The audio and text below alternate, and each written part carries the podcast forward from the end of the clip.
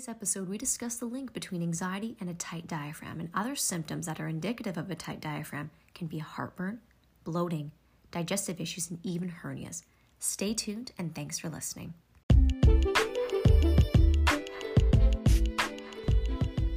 I'm Nichelle Thompson. Welcome to Everything is About Your Health, the podcast.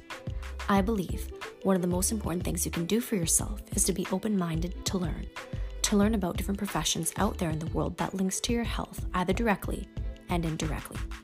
For instance, I operate a manual osteopathy and cold laser clinic in Sudbury, Ontario, Canada. For those not familiar with manual osteopathy, it takes a holistic, whole body approach to healthcare.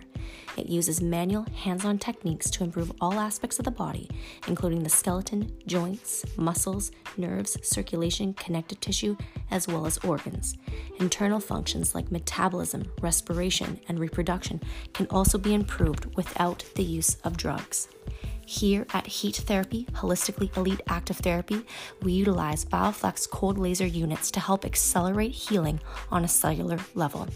It is a light based technology proven to be highly effective in the treatment of musculoskeletal problems and wound healing. We have had many success stories with this technology. People have avoided surgeries, reduced and eliminated medication, and reduced or eliminated all sorts of pain.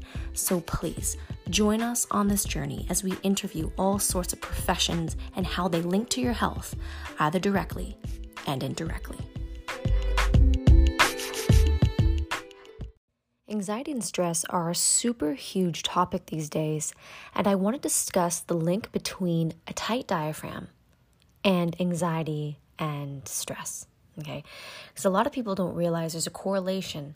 Tight diaphragm can actually lead to anxiety and stress, and stress can cause a tight diaphragm. So, just to give a brief overview, what is the diaphragm muscle? Because if you're not familiar with the anatomy like most people aren't don't feel bad. We'll go over it briefly. So the diaphragm you think of it as an umbrella shaped muscle that's wedged right underneath the rib cage okay? So on the inside of the rib cage it attaches all the way around. It's a dome shaped muscle. So what should happen when you take a nice deep breath in and i'm actually going to get you to do this right now. Take a really deep breath in okay Take at least a five second breath in. Do that again. Take a nice deep breath in through your nose and exhale. Okay, so before you dissect what's going on, I want to just bring awareness to the area of where you probably took your breath into. I'm going to get you to place your hand on your belly button. So just place your flat hand right over your belly and take a deep breath in again. My question to you is Does your belly expand into your hand, or do you feel your a hand move inward towards your spine as your chest actually does all the movement? So, if that is what's going on, your hand is going in and your chest is rising, you're not using your diaphragm muscle properly. And this can lead to tightness. This can lead to stress on other structures. Actually, the imbalance of um, breathing properly can create pressure even within the organs. And believe it or not, but um, this, like other symptoms that are resulting from poor diaphragmatic breathing, are heartburn, bloating, digestive issues, and even herniations that result from long term pressure imbalances in the body. Because you have to think, right? The lungs are on top of this diaphragm muscle. So when you breathe in properly using that diaphragm muscle, the diaphragm actually contracts, flattens out, so it distends towards, presses the organs down almost giving them a natural massage because when you exhale, the pressure on that organs from the diaphragm is lifted as that diaphragm that is flattened goes back into that dome shape as the lungs exhale.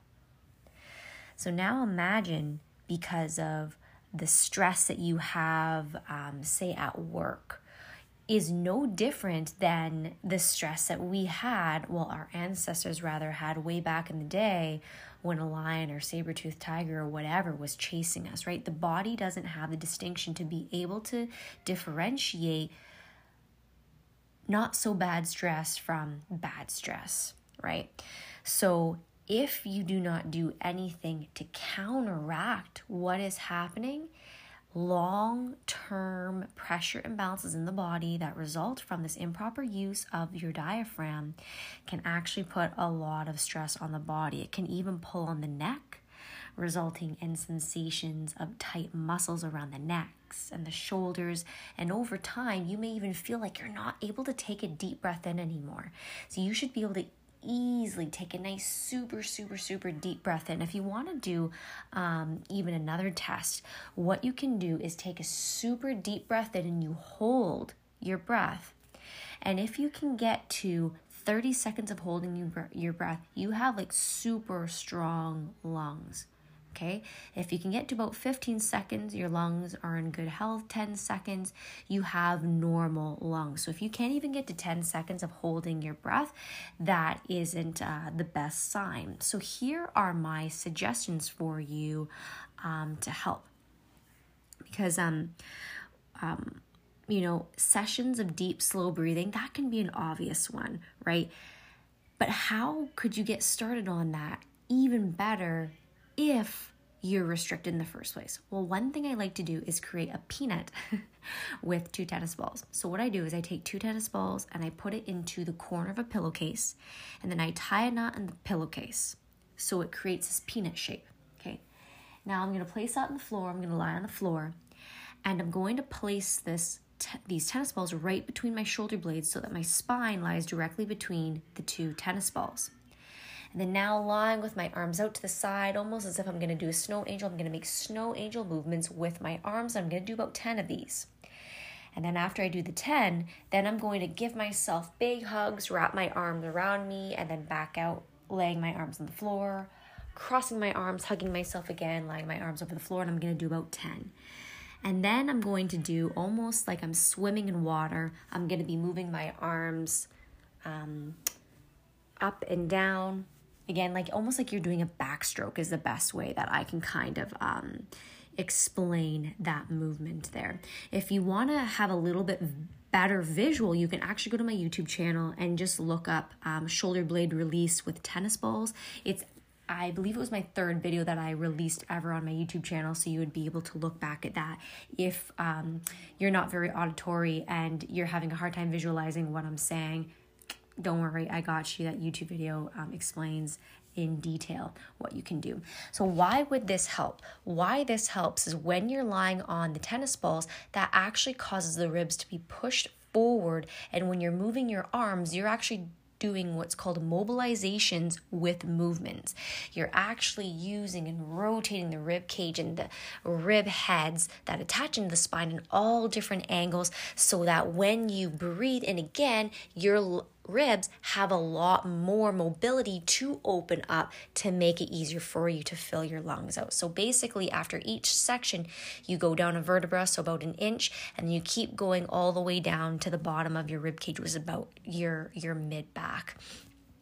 Okay, another thing that you can do to help with the um, tight diaphragm anxiety, obviously you can go to a manual osteopath, such as myself, or an athletic therapist, a massage therapist, or physiotherapist, somebody in your um, circle of of health that you know can help to release the diaphragm. And if you're not sure, just ask your healthcare professional do they do work releasing the diaphragm, or can they check to see if your diaphragm needs work?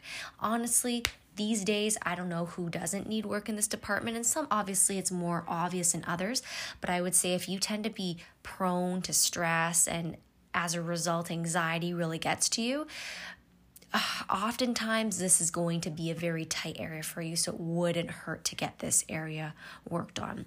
Another good thing to consider on top of um, the deep breathing that we discussed and the meditation and working on the rib mobilization techniques with the tennis balls, yoga is also something to consider. So, in North America, we've really taken yoga and made it more as an exercise. But really, when it was created in India, it's all about linking up your breathing and being connected to your body. So it's very much um, like meditation to the body. So there's a saying that says, stillness to the mind is like movement to the body.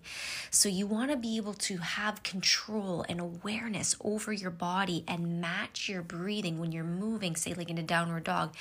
You're inhaling. When you go up into cobra, you're exhaling, and etc. etc. So it's a really good way way for you to start linking up the movement of your body with the breathing, help with um, spinal mobility, ribs, like all the joints, right? It's just a really good way to go about loosening up your body, putting some great positive stress on your body so that you can come down from that fight or flight, stressed, anxiety response to that more parasympathetic state, which is where you need to be in order to heal and in order to come down from those anxiety attacks or from those bouts of stress.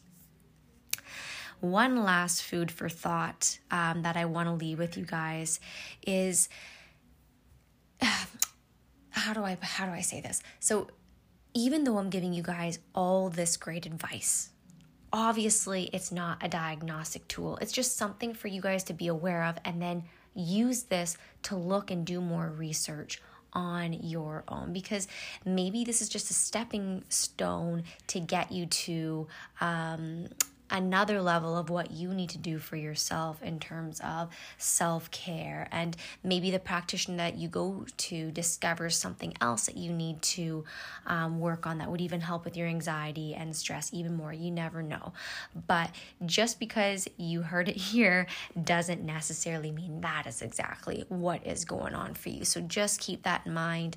As always, if you have any questions for me, just um, just email me. I leave my email in the um, in the link description below. All right, well, thank you guys for listening. Sweet, simple, short, sharing how there's a connection between the diaphragm and anxiety. Take care and have a good day.